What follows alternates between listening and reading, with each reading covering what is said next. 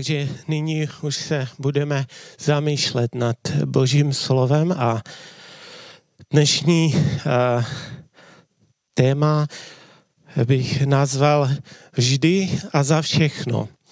Já budu vzdávat chválu hospodinu. A chtěl bych přečíst dva místa z písma. Jedno je z Nového zákona s Efeským 5, 19 a 20, dva verše, kde je napsáno v ekumenické Biblii Plní ducha zpívejte společně žalmy, chválospěvy a duchovní písně. Spívejte Panu, chválte ho z celého srdce a vždycky a za všecko zdávejte díky Bohu a Otci ve jménu našeho Pána Ježíše Krista. A ten eh, druhý text, eh, který jsem použil, je ze starého zákona, je to takový obraz eh, k tomu, abychom si vysvětlili vždycky a za všechno. A z Genesis z 29. kapitoly od 13. verše přečtu příběh. Jakmile Lában uslyšel zprávu o Jákobovi, synu své sestry, vyběhl mu stříc, objal ho a políbil a uvedl ho do svého domu. On pak to všechno vypravoval Lábanovi, to, co se mu přihodilo tomu Jákobovi. Lában mu pak řekl, ty jsi v skutku makost a moje tělo. I pobyl u něho po dobu jednoho měsíce. Pak Lában Jákobovi řekl, budeš mi snad sloužit zadarmo, protože jsi můj příbuzný, oznam mi, jaká bude tvá odměna. Lában měl dvě dcery, starší se jmenovala Lea a mladší se jmenovala Ráchel. Lea měla vlídné oči, ale Ráchel byla krásné postavy a krásného vzhledu. Jakob miloval Ráchel, proto řekl, sedm let ti budu sloužit za tvou mladší dceru Ráchel. Lában odpověděl, lépe, když ji dám tobě, než kdybych ji dal někomu jinému. Sustaň u mne. Jakob tedy sloužil za Ráchel sedm let a připadalo mu to jako několik dnů, protože ji miloval. Potom Jákob řekl Lábanovi, dej mi mou ženu, protože mé dny, mé dny mé služby už se naplnily, abych k ní vešel. Lában schromáždil všechny místní lidi a uspořádal hostinu. Večer pak vzal svou dceru Leu a uvedl ji k Jakobovi a on k ní vešel. Laban jí dal svou služku Zilpu, aby byla služkou jeho dcery Lej. Nastalo ráno a Jakob uviděl, že je to Lea. Řekl Lábanovi, co jsi mi to provedl? Co jsem u tebe nesloužil za Ráchel? Proč jsi mě podvedl? Lában odpověděl, a u nás se to tak nedělá, aby se mladší provdala jako prvorozena. Vyplň mé dceři svatobní týden a ti dáme také tu druhou služ, za, za službu, kterou budeš u mne sloužit ještě další sedm let. Jakob to tak udělal a vyplnili svatební týden. Pak mu Laban dal za ženu svou dceru Ráchel. A své dceři Ráchel dal za, za služku dal Lában svou služku Bilhu. Jakob vešel také Ráchel, avšak Ráchel miloval víc než Leu a sloužil u něho ještě dalších sedm let. Když hospodin viděl, že Lea není milována, otevřel její lůno, kdežto Rachel zůstala neplodná. Lea otěhotněla, porodila syna, dala mu jméno Ruben, neboť si říkala, hospodin, hospodin viděl mé soužení a teď si mě muž, můj muž zamiluje. Otěhotněla znovu, porodila syna a řekla, hospodin slyšel, že nejsem milovaná. A dal mi ještě tohoto syna a dala mu jméno Šimeon. Otěhotněla znovu, porodila syna a řekla, tentokrát už se ke mně můj muž připojí, protože jsem mu porodila tři syny, proto se jmenuje Lévy. A otěhotněla znovu, porodila syna a řekla, tentokrát budu vzdávat chválu hospodinu. Proto mu dala jméno Juda. A potom přestala rodit.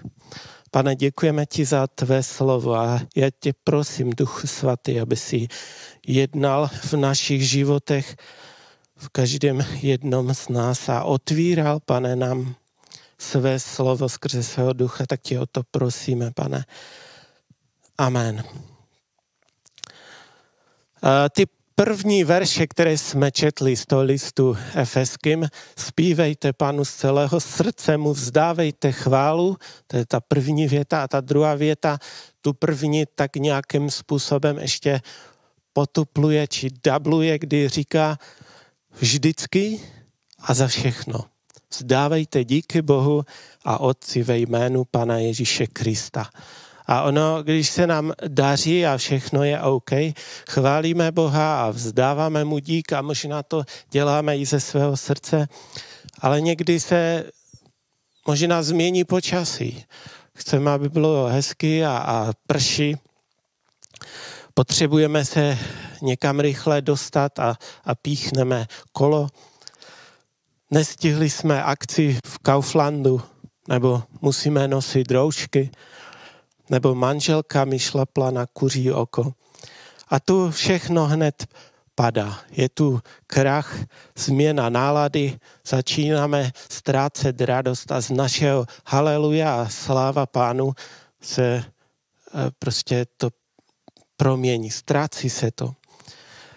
No a co když se mi děje nějaká křivda? Je vůbec možné vzdávat chválu? Takové situaci, když věci selžou, když tu přijde koronavirus nebo přijde nějaká katastrofa a, a nebo v životě se mi něco všechno pokazí podobně jak Jobovi a, a, a on pak řekl hospodin dal, hospodin vzal, jméno hospodinovo buď požehnáno. To se člověku zdá až morbidní. A je to vůbec správně vzdávat chválu Bohu za všechno? Není to nějaký překlep? Já bych se chtěl právě o tom dneska trošku pobavit a, a zamyslet se nad tím. A tak bych eh, použil ten příběh, který jsme četli, je to příběh Jákoba, nebo my ho tak známe, ale bych chtěl dneska, aby to byl příběh Lejí. Chtěl bych to světlo zaměřit na Leu. V první části jsme četli o tom, že Lában uvedl Jákoba do svého domu. A tam čteme o tom, že Jakob mu všechno pověděl, to, co zažil, to, jak oklamal svého otce, jak otec na něho zanevřel, jak máma mu pomohla v tom získat požehnání, jak se vlastně spolčili s mámou proti tátovi. Řekl mu, jak Ezau přišel o požehnání, jak mu to tak vyfoukl, že? No víte, co je, kdybych byl Lában, tak bych mu řekl, chlapče, běž odum dal, nebo si to věří Toma. Ale tady vidíme, že Lában mu odpověděl, člověče, ty jsi, ty jsi moje krev, ty jsi moje kost, to, to prostě si fakt v rodině. Uh, u tebe se mi, uh, tobě se u nás bude líbit. Lában měl dvě dcery. Ta jedna byla Lea, tam čteme, že měla mírné oči, nebo jiné překlady říkají slabé oči, nevýrazné oči. Některé dokonce tam mají vysvětlit, že špatně viděla. Rabinská tradice říká, že měla krhavé oči. No, řekněme, že uh, se písmo o ní vyjadřuje, takže i t, no, krásu na vzhledu i to asi nepřidávalo. Když to měl i mladší dceru Ráchel a oni zase čteme toto, že byla krásná postava, krásná figura, krásný vzhled.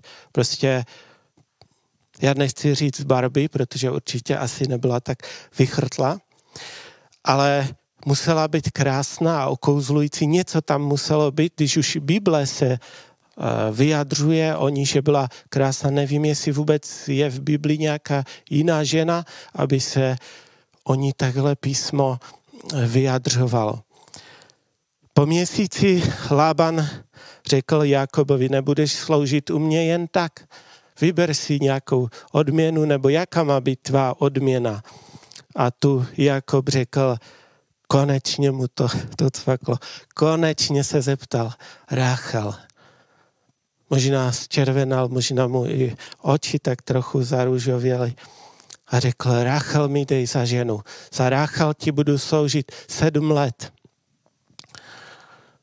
A Labán říká, OK. Sedm let uběhlo, tam je napsáno jako pár dnů, protože Jakob eh, Rachelu miloval a konečně přišel ten den, kde přišla svatba, bude mo- moc vejít k Racheli, budou se moci milovat. Jídlo, pití, oslava, už je večer, už přichází nevěsta, no super. A ráno se uh, Jakob probouzí a říká, Lea, co ty tu děláš v naší posteli? No a říká, tuž já jsem tvoje manželka. Smlouva byla spečetěna.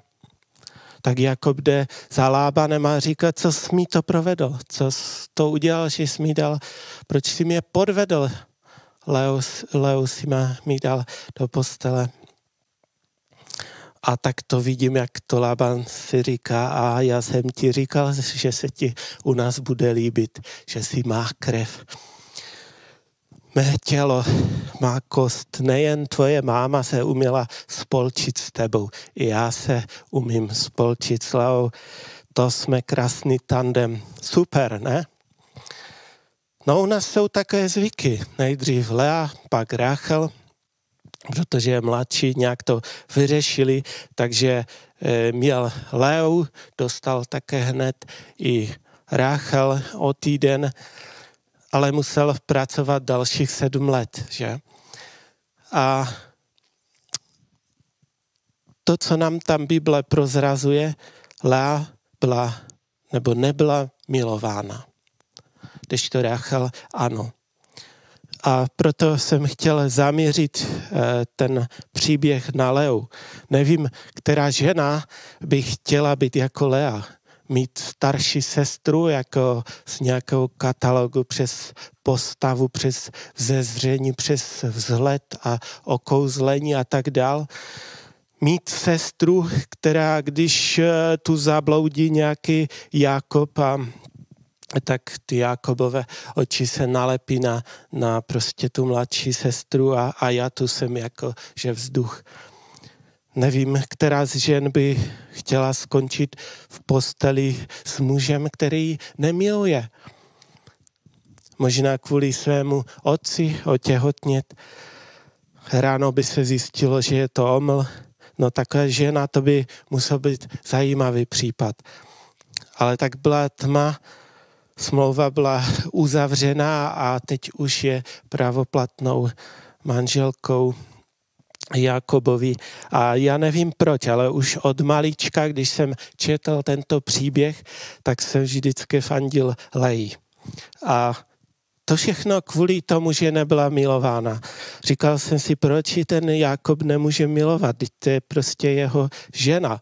Eh, dneska to možná trošku jinak chápu, ale tak jsem si říkal, tak bych jí chtěl nějak pomoci a nějaký to vynahradit. Jak kdybych tam žil v té době, abych ji vzal a toho Jakoba s tou Ráchelou bych poslal někde do pepře a měl jsem prostě takovou nějakou lítost eh, nad tím, že se jednalo neprávem, že prostě eh, se jednalo proti jejímu srdci, že nebyla milována. Ale nějak nedávno se si všiml, nebo mě napadlo, že možná to až tak nebylo. Možná Lea Jakoba skutečně milovala a hodně milovala a Jakob na její lásku nereagoval. Možná ho chtěla za manžela, Jestli Lában nekecal, tak dokonce měla na Jakoba nějaké také právo. A myslím si, že celá ta situace nějak svědčila. Možná, a možná se jí ten otcův návrh líbil. No nevím, tak to už jak, ať už je to jak chce, Lea se stává Jakobovou ženou, pravoplatnou manželkou. A jestli to byl nebo nebyl zvyk, faktem bylo, že ona ho milovala, ale on ji lásku nějak neoplácel. Ona se nějakým způsobem snažila o to, aby on ji miloval. Ale Jakob se točil jenom kolem Ráchel, věnoval se jí, točil se kolem ní, ale uh, Lej splnil také ty manželské povinnosti a to, co musel. Ale tam čteme, že hospodin pak viděl, že i hospodin viděl, že Lea není milována. A tak mi se zdá, že i hospodinu se nějak nelíbilo, že prostě Lea není milována. Představme si tu Leu. Jakob slouží za Rachelu 14 let. A za Leu, za Leu by nesloužil ani jeden rok. Jak se může cítit taká Lea? co za nespravedlnost, co za křivda se jí děje. Proč má také oči? Proč, proč, proč?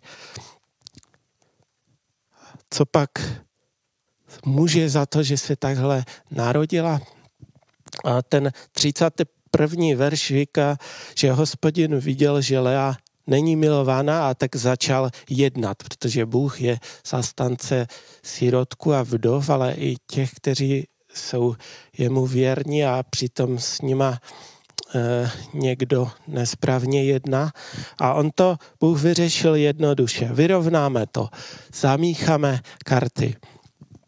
Lea bude rodit, takže bude mít tu chloubu, bude mít ty esa v ruce, jak se říká. A Rachel zůstala neplodná, což je jakože taká potupa, že? Takže teď bude chvilku tahat pilku. A teď je zajímavé, co se děje v tom příběhu, který jsme četli. Lea porodila prvního syna. A co ona řekla?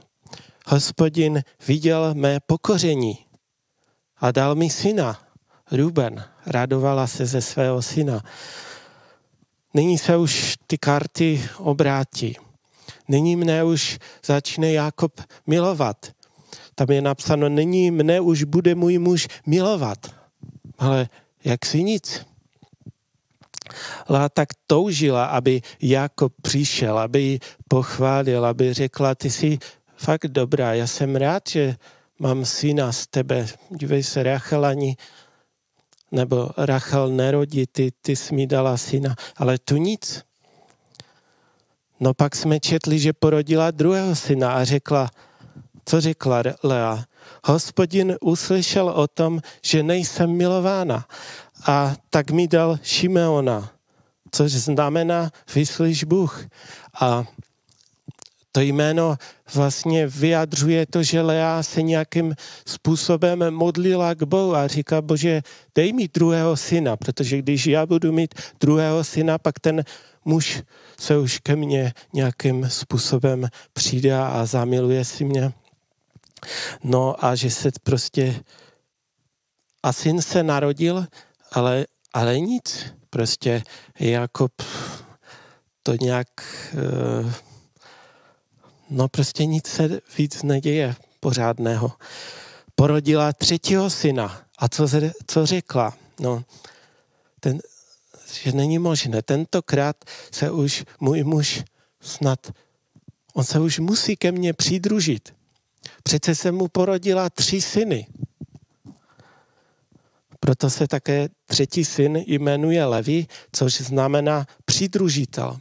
Ona ho nazvala s vírou toho syna, že teď Jakob se už k ní přidruží, že už si ji zamiluje, že ji už veme povyší nějak nad, nad tu Ráchel a řekne, tak už jsem, už mi porodila tři syny. Tak to, to, už, to už něco znamená. A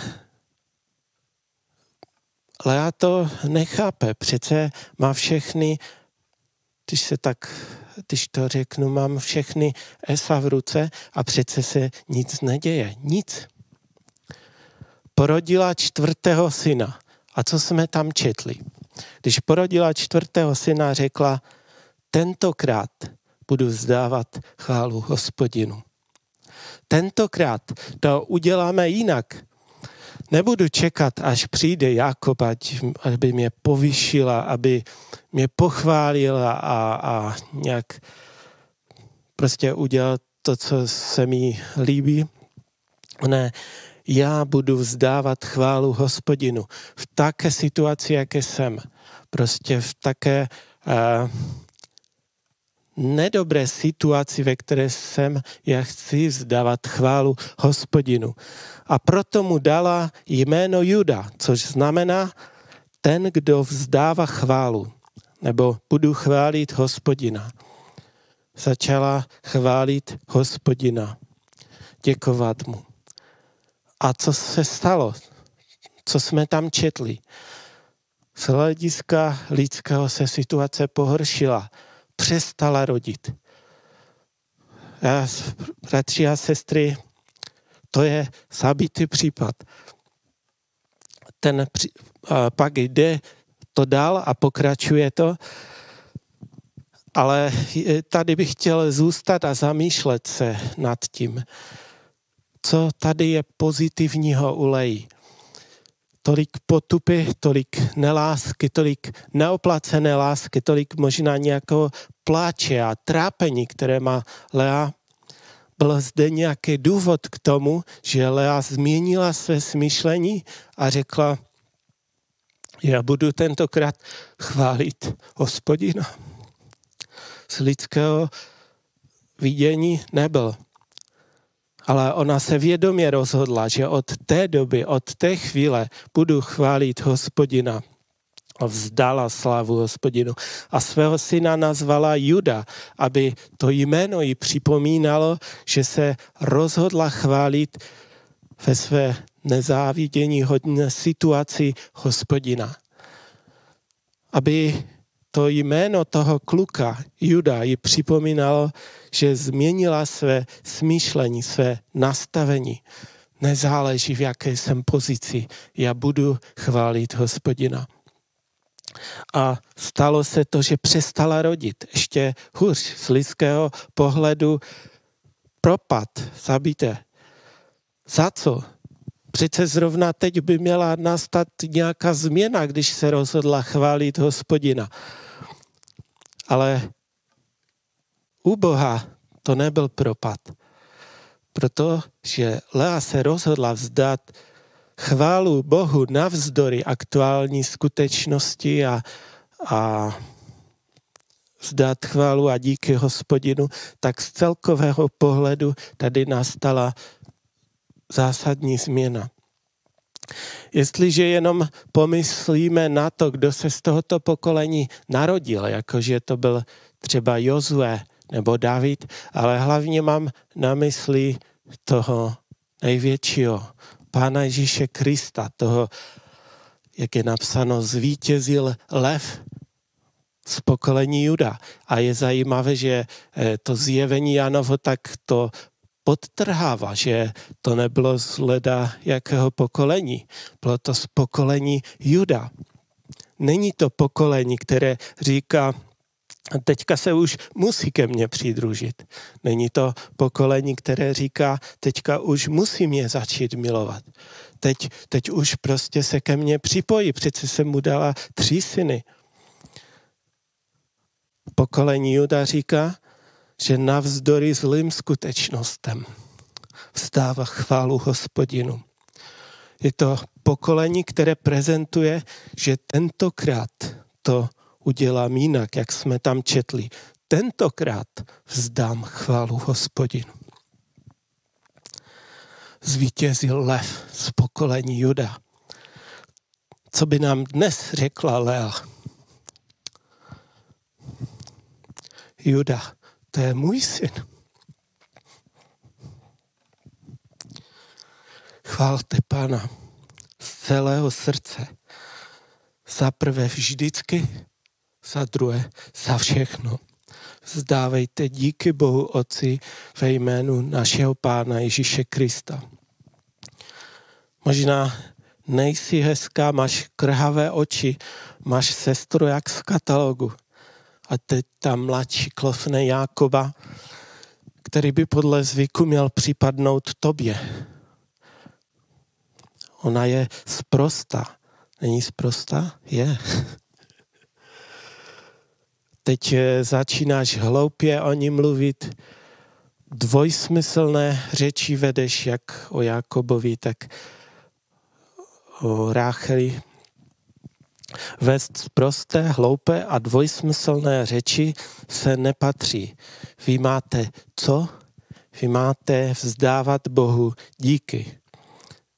Efeským 5, 3 až 4. Vždycky a za všechno. Také na začátku v listu Efeským čteme o tom a je nám připomenuto to, že jsme boží děti. Že jsme obdařeni vším duchovním požehnáním nebeských darů. A to je hlavní důvod našeho díku vzdání a chvály hospodinu. Ať už je nebo není koronavirus, nebo jsem nebo uh, jsem zdravý nebo nemocný, ať už mám nebo nemám peníze. Styl života křesťana je ten, že v každý čas a za každé okolnosti jsem plný vděčnosti Bohu. A nevždy to změní situaci zrovna teď, v této chvíli. Ne vždycky, ale vždycky, když začneme chválit a rozhodneme se, protože budeme žít ke chvále Bohu, vždy se změní celková situace. Tak se to stalo vždycky. Tak, tak eh, to je v příběhu Lej, Joba, Apoštola Pavla a jiných mužů božích.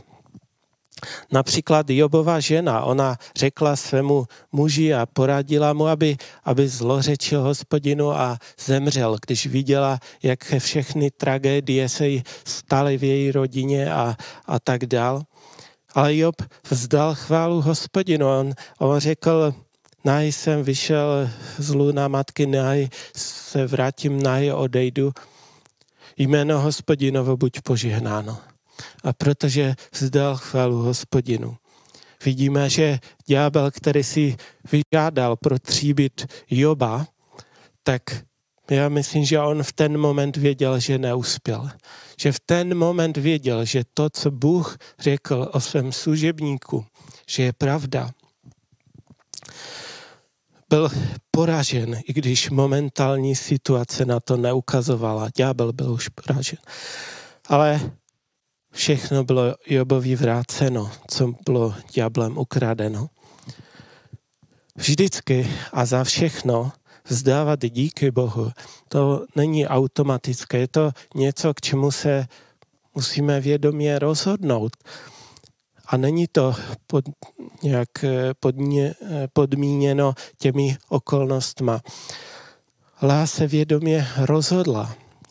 Proto vzdávání díku Bohu vždy a za všechno je takovým synonymem křesťanského života. V nebi budeme zdávat chválu Bohu vždy a za vše, bez výjimky, budeme tam s tím chorem andělu zdávat Bohu chválu a, a děkovat mu, vyvyšovat ho. A já věřím tomu, že ten čas na této zemi je čas, kdy se můžeme toto učit. A co nám dál tam říká kontext v Efeským?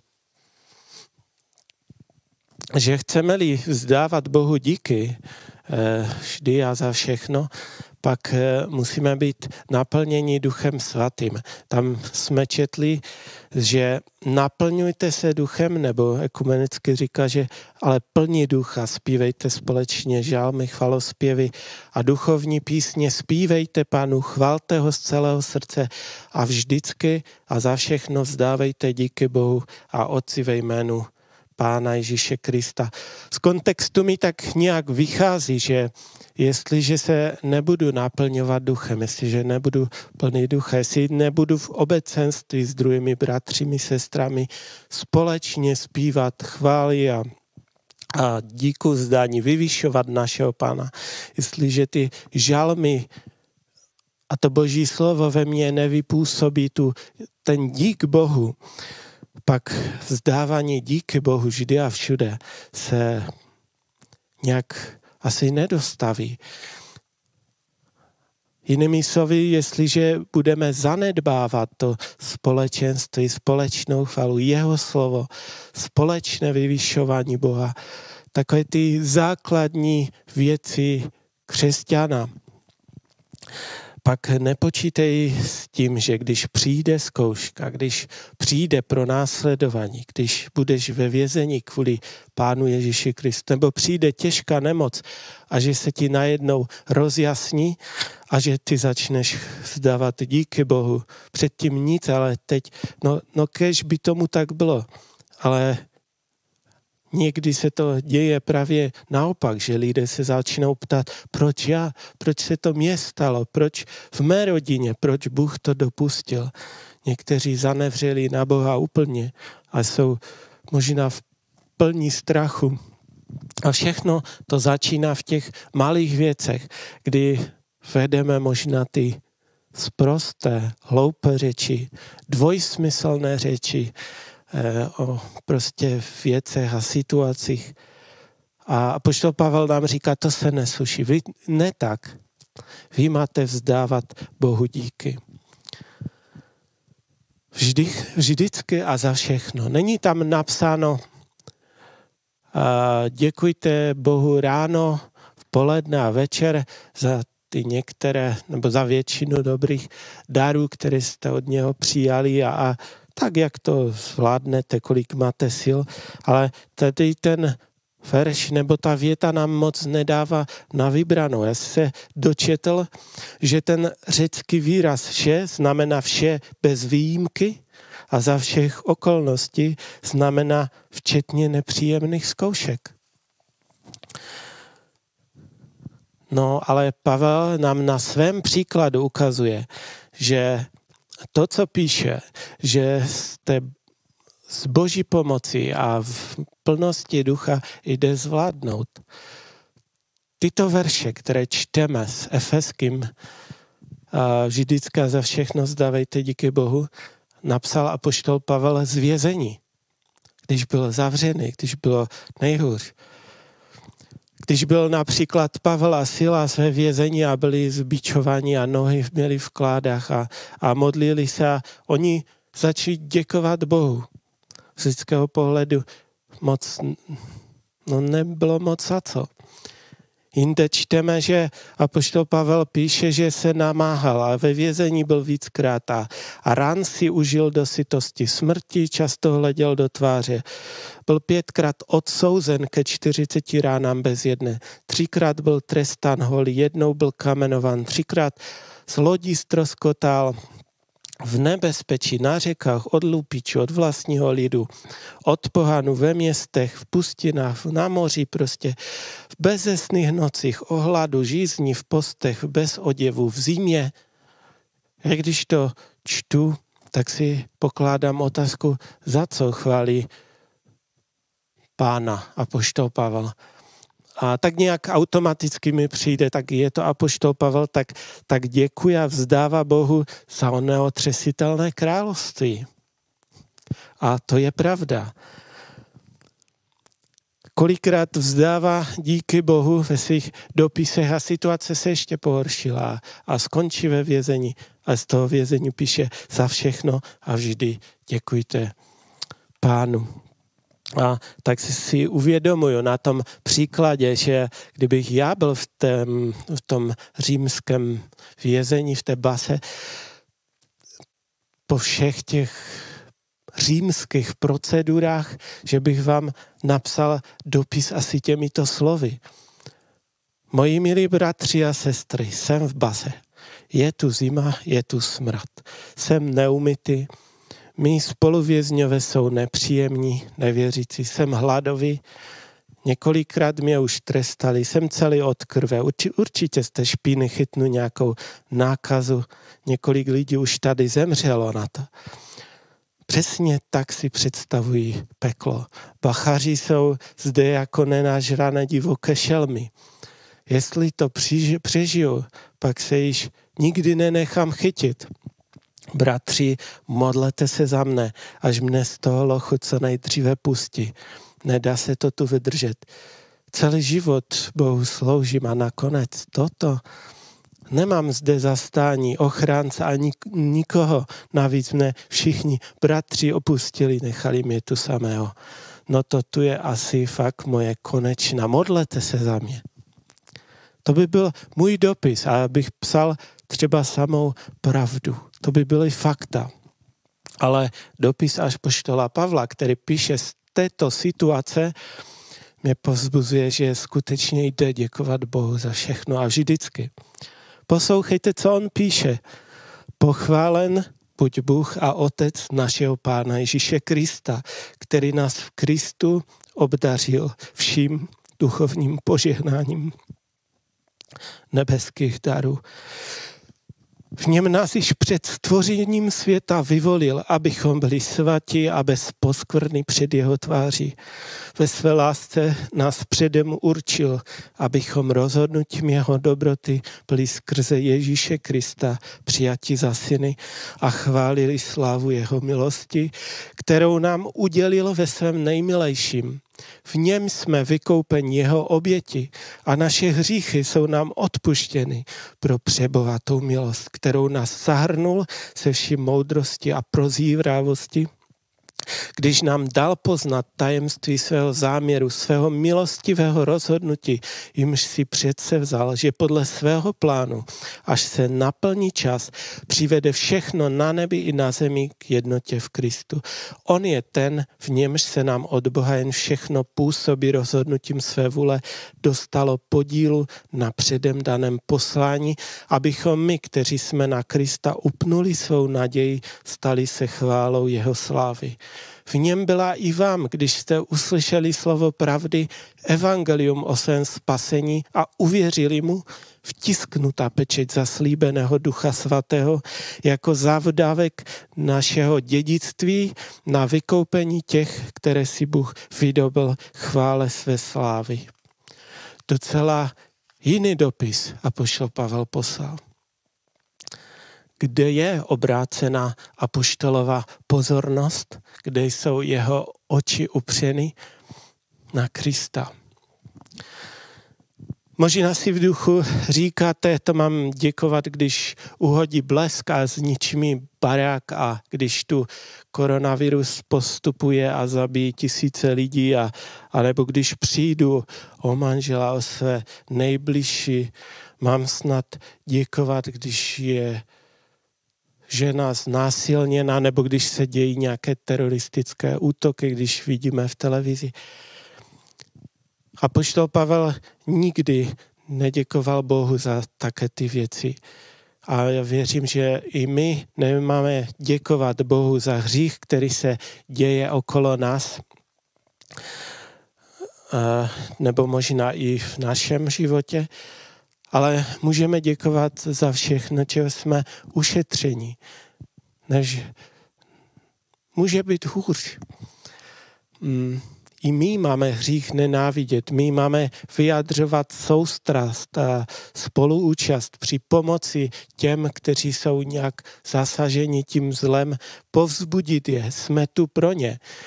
Jsme tu proto, abychom se modlili, abychom se přimlouvali za ně, abychom pokládali své ruce na nemocné, aby se uzdravili ve jménu Pána Ježíše Krista. Zrovna včera jsem se, eh, jsme se dívali na film Korie ten bom a to jsou dvě sestry, kteří jsou v koncentráku a ona tam si propašovala Bibli a četla tam těm spolu Eh, vězenkyním eh, a právě tam četla tento úsek a říkal vždycky za všechno děkujte Bohu. A ty spolu vězenkyně řekli, vy jste se zbláznili, jako to chcete říct, že, že Bůh to vidí všechno a že On nás tak nechá, jako to tady?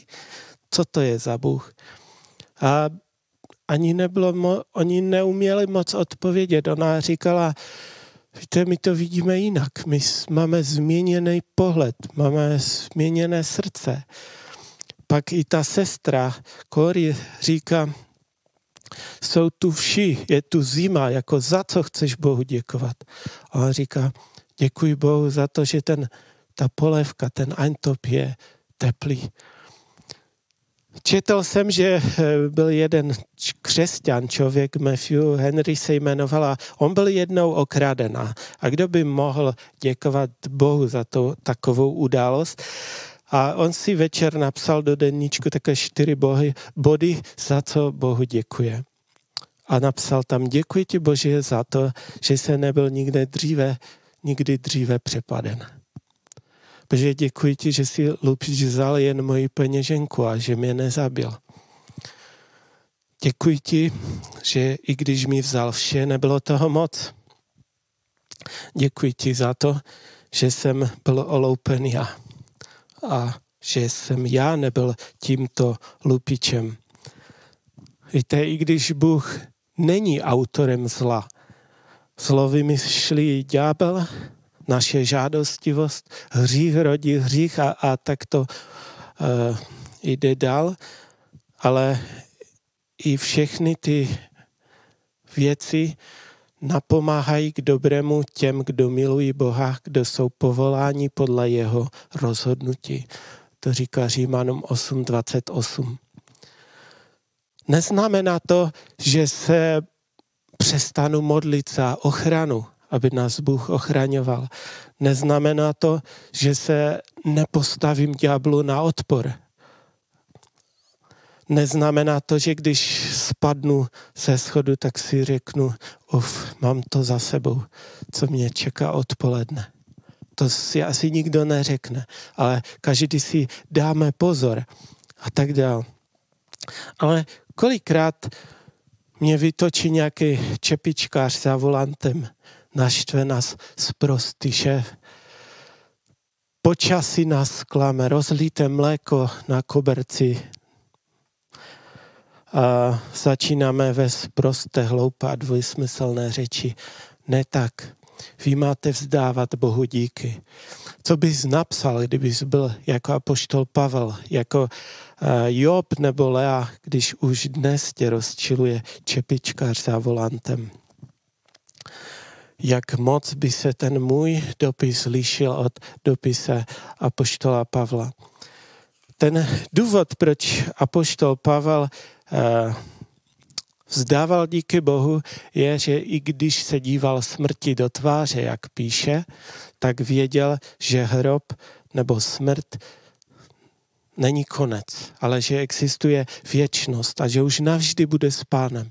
A také si můžeme všimnout, že eh, to jeho utrpení věděl, si uvědomoval, že bude povzbuzením pro druhé bratry a sestry. Ti, kteří možná pochybují, kteří také bojují, kteří, kteří možná právě teďka trpí pro pána, trpí nějaké násilí, aby našli útěchu, že nejsou sami. A i když apoštol Pavel neviděl dopady tento den, tak my vidíme tyto dopady až do dnešního dne, že jeho slova jsou nám povzbuzením až do dnešní generaci. Podobně jako Lea neviděla v ten den, podobně jako Josef Egyptský, když po celém tom divadle, když tam jeho bratři pláčou a On jim říká, vy jste proti mně zamýšleli zlo, Bůh však zamýšlel dobro. Tím, co se stalo, jak dnes vidíme, zachoval naživu četný lid. On jim v podstatě řekl, kdybyste mě nechtěli zlikvidovat, zabít, kdybyste mě neprodali, pak je docela možné, že většina z nás zemřeme někde prostě tam. Všechny věci napomáhají k dobrému těm, kteří milují Boha. A tak nám, pane, dej silu tě víc milovat. A tak to je dnešní výzva. Efeským 5.19. Plní ducha, zpívejte společně žalmy, chvalospěvy a duchovní písně. Zpívejte pánu, chvalte ho z celého srdce a vždycky za všechno vzdávejte díky Bohu a Otci ve jménu našeho pána Ježíše Krista. Já si uvědomuji, že nemůžeme to nikomu přikázat, Změň své smýšlení jako Lea, netrap se tím, vzdávej chválu Bohu, když eh, někdo se nenaplňuje duchem, když není plný ducha, pak pak to nejde. Takže je tu taká ta výzva, naplňujme se duchem, buďme plní ducha svatého a pak vždycky za všechno zdávejme díky Bohu Otci ve jménu Pána Ježíše Krista. Tady figuruje celá trojice, že jsme plní ducha, skrze Pána Ježíše Krista chválíme Boha Otce. To je pěkné. A uh, mohli bychom vyprávět svědectví bratří, kteří navzdory svému problému a nemocí se rozhodli vzdávat chvalu hospodinu. Ne, že by svoji nemoc ignorovali a, anebo vyznávali, že ta nemoc neexistuje, ale přestali jí věnovat pozornost, abyste mě správně pochopili. Přestali si na ní zaměřovat, stěžovat si na to, jak jí to omezuje a co všechno nemůžou, jak jsou vyřízeni.